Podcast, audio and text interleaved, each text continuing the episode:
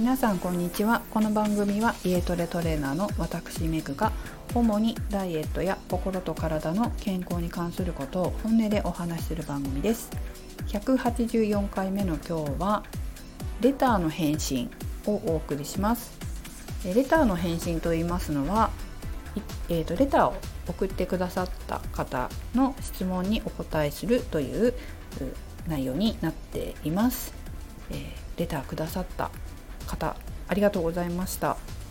では早速いただいたレターをお読みしたいと思います。無知でわからないので教えていただけたらと思い質問させていただきます。食事を摂りすぎると内臓に負担もかかるし食事の摂取量を減らすことでがんにもなりにくく飢餓状態になるとアンチエイジング効果も出てくると聞いたこともあります。食事の摂取量と回数について伺いたいです。もう一つ以前ダイエットを始めて食事量を半分に減らして毎日1時間ほど歩いていたのですが健康診断で脂肪肝と診断を受けアルコールもほとんど取っていないし食事も気をつけていたのになんでと疑問に思いました。何がいけなかったのか分からずよろしければ教えていただけないでしょうか？ということですね、えっと、まず皆さんに言わなければいけないのは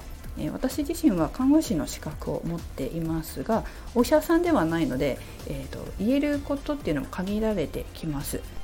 そちらご了承の上聞いていただけますと助かります。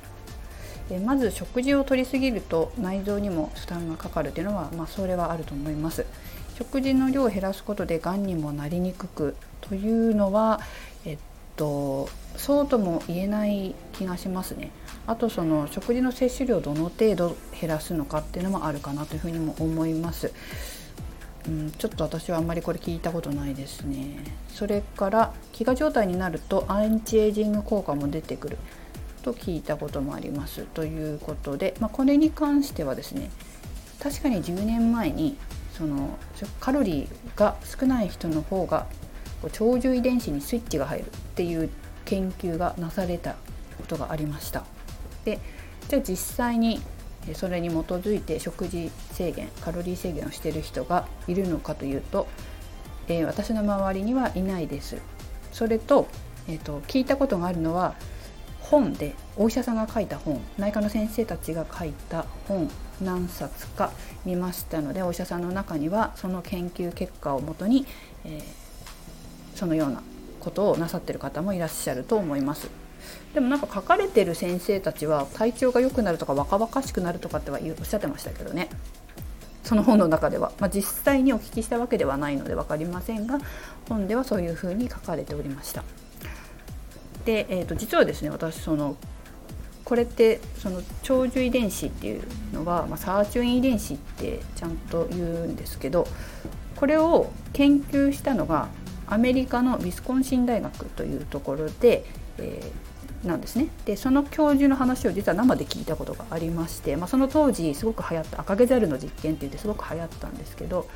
その時にねあの聞いたことがあります。でその教授たちは、まあ、そういう結果は出たものの実際にその1食とかにして生活することはできないだろうということで、まあ、ちょっとさまざまな取り組みをなさっていました。ちょっとねあの薬事法とかそういうことが日本ではあるのでちょっと具体的に、えー、話せないんですねちょっとどこまで話していいかも私もこの公でどこまで話していいかわからないので、えー、話せないんですけど、まあ、そういうことは実際に研究されていたっていうことはあの私自身も知っております。ただなかなかやっぱりやりにくいですよねやってる方もいらっしゃらないですしね。まあ、先生たちはお医者さんとかやってる人もいらっしゃるみたいですけど実際の普通の生活してる方はあんまり聞いたことないですね。でまあそこをまあ元にして食事の摂取量と回数についてになりますけどこちらはその方その方で違うというのがまあ本当にちょっと具体的じゃなくて申し訳ないんですけど、まあ、それが答えですね。と言いますのもその食事の摂取量に関してはその方の、えーと、体重体脂肪率身長それから理想としている体型、えー、どのくらいの生活活動強度なのか運動習慣はあるのかどうかなどによって、えー、結構変わってきます。例えば一日中デスクワークで椅子に座ってる方と、まあ、スポーツ選手で、えー、たくさん運動してる方っていうのだけでも食事量っていうのが違うだろうなっていうのは予想できますよね。私のようにフィットネスの仕事をしている方も結構スポーツ選手に近いような食事量をすることはありますが、まあ、それをしてしまうとデスクワークの方っていうのは太りやすくなってしまうかもしれません。え筋肉量というのもやっぱり違いますし消費エネルギーというのが違いますただですね、えーと、食事量摂取量というよりも栄養素で考えた方がいいかなというふうに思います私自身の考えでちょっと恐縮なんですけど、えー、食事講座で教えているのは、え主に5大栄養素とか6大栄養素とかという一般的な栄養の知識を元にしています。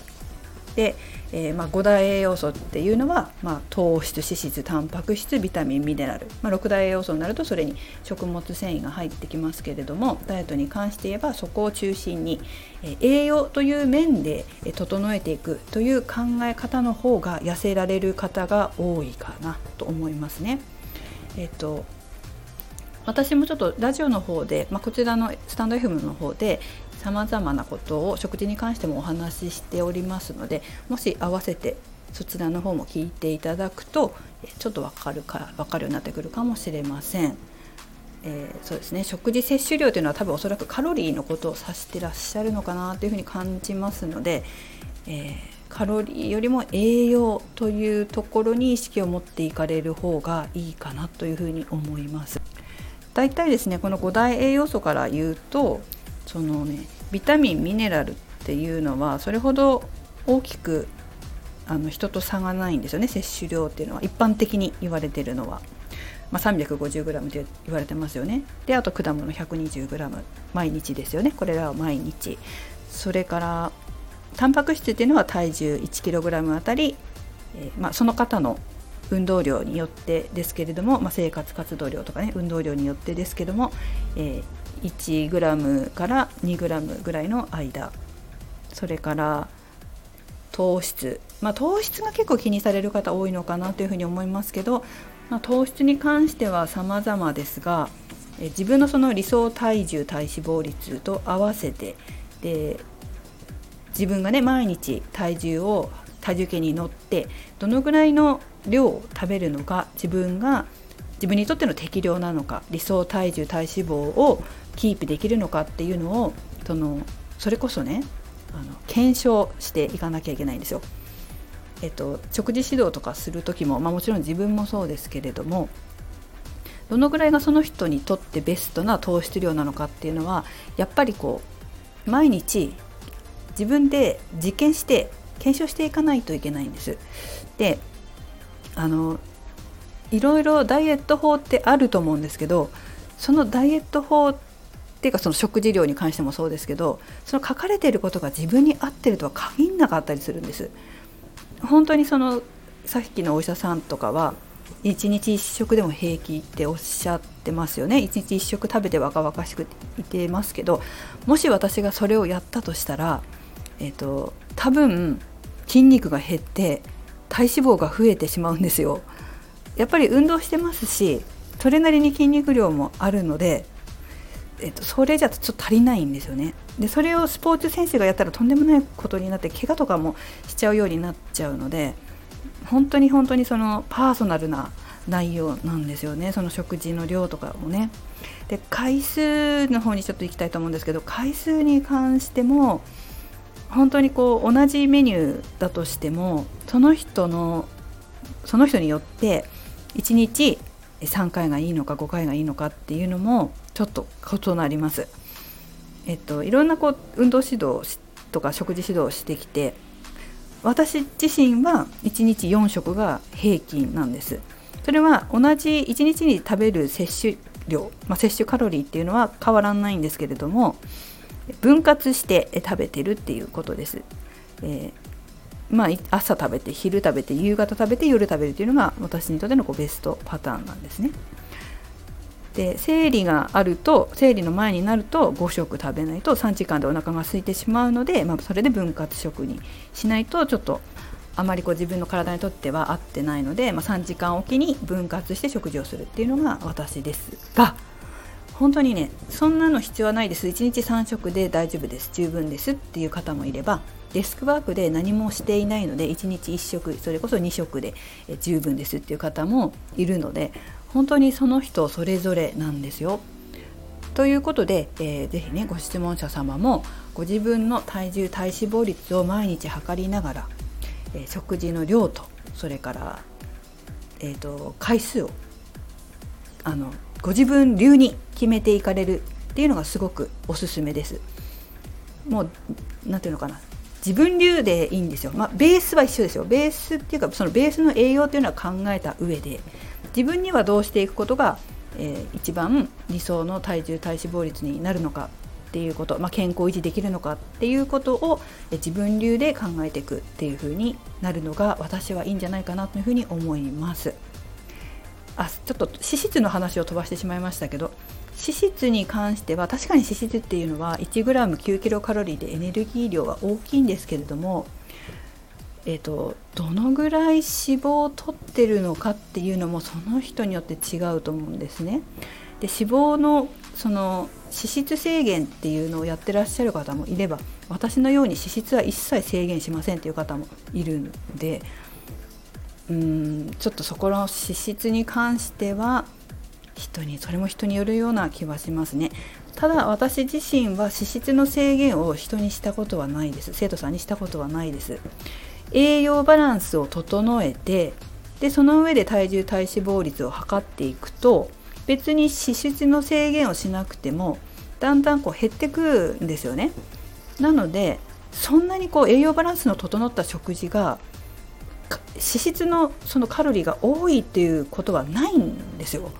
そういうわけで、うんと摂取量よりも栄養素っていう感じですし自分に合った回数っていうのを、えー、選択。自分でトライアンドエラーをしていく、えー、仮説を立てて検証していく。っていうことを繰り返して、えー、自分流まる流のダイエット法っていうふうにしていかれるといいと思います。とそれから脂肪肝に関してなんですけどちょっとこの辺はね私もお医者さんじゃないので何とも言えないなっていうのもあるんですけど、うんとそもそもご質問者様のあの体重とか体脂肪率とか身長とかそういったものがこれまでどうだったのか。そして、えー、ダイエットを始めてどのぐらい減量になったのかっていうこともありますしその脂肪肝の診断を受けたのは1回だけなのか。過去にもあの健康診断を受けてたんだけれども今回初めて脂肪肝になったのか。それとも脂肪肝の検査は全然受けてなかったんだけど今年受けたら脂肪肝だったのかっていうこととかでも結構違うと思うんですよね。でえっとその体型が細くても隠れ脂肪肝っていう人がいらっしゃるみたいなんですよ。なのでそこら辺の場合はその生活習慣とも関わってくるみたいなのでそういったところもどの程度なのかっていうのもありますしちょっとねこのあの質問ではわからないなというふうに思いました。これ健康診断をした本当は先生とか、まあ、かかりつけの先生とかでもいいんですけどに聞いてみるのも本当はいいかなっていうふうに思うんですが結構その健康診断をしてそれで終わりっていうケースが多いんですよね。会社の中にそれこそ保健師さんがいたりとか、まあ、産業医さんが来てくれるとかっていう場合だと、まあ、本当はあの健康のそのチェックとかをあの定期的に相談とかできるかなっていうふうに思うんですけどあんまりそういう会社って今なくって、えー、なかなかこう実際にこう相談するっていう継続して相談できる場所っていうのがないっていうのが現状なのかな少ないのかなっていうのがあのすごくねこう私自身もこうもっと発展したらいいのになって思う分野ではあります。なのでこううちに来てくださる生徒さんだとカウンセリングしてこれまでどうでしたかとかあのこれまでの生活はどうだったかこれまでのダイエット歴はどうだったかとか全部こう聞くんですよね。で聞いた上でのアドバイスは結構あの的ある程度的確にはしてあげられるかなと思うんですけどちょっと情報が少なかったのであまりこうなんだろうきちんとした解説ができなくてえちょっと申し訳ないなというふうに感じております。それそうですねまあね本当そういうこう健康に関することを定期的に相談できる場所っていうのは私は必要だなというふうに感じます。まあ、私とかねそのパーソナルトレーナーとか、うん、産業医さんそれから会社の保健師さんとかいらっしゃる場合は本当に頼りにして頼りにしてっていうかそのいろいろアドバイス聞きに行かれるっていうのはすごくいいんじゃないかなというふうに感じますね。あんまりこうちょっと具体的な話ができなくて、えー、せっかくねレターいただいたのに申し訳ないんですけれども、えー、ちょっと何か参考になるところがあればなというふうに思います私もねこうなんだろう生徒さんとかだとお医者さんまで一緒についてきますよっていうことあるんですよ一回行ったことありますね。なんかちゃんと具体的にその先生とかに相談して聞いてみましょうかって言ってその一般の方だとわからないんですよね。その医療的な知識がないから先生の話が話を聞いても何のことやら分からずに帰ってきてしまうっていうことが結構多くあるんですけど私みたいに多少は医療の知識があったりするとその先生に「これってこういうことですか?」とか「これってこういうふうにすればいいんですか?」とか具体的に聞けるんですよね。でそうすることでこうなんだろう対策が見えるというか、まあ、そういうこともあるのでなんかこう生徒さんがあなんだ病院に行くでもちょっと自分が話を聞いても分かんないっていう時は、まあ、一緒に行ったことがありますね。あとはこう私自身は整形外科で診療補助の仕事、まあ、病院のね診療補助の仕事を、まあ、看護師の免許あるのでそういうのをしながら、えー、運動指導とそれからダイエット指導したことがしてたことがあるんですけどその時は、えー、なんかこう痛みの相談があ生徒さんからあった場合には、まあ、先生の方を紹介してでまあ診察に来ていただいただいた時に、まあ、一緒に診療を見てで検査の結果とかこう見せてもらって、えー、状態を先生から教えてもらってで私がまあ噛み砕いて生徒さんの方にお伝えしたりっていうこともしてました。まあ、こういうこうなんか間に入れるっていうのはすごくこう強みですよねやっぱりある程度知識もあるっていうのもありますしそうすると生徒さんも安心してくださってねあのいいんじゃないかなというふうには感じておりました。あと私の友人のトレーナーなんかも、えー、まあ生徒さんがお医者さんにこういうふうに言われたとか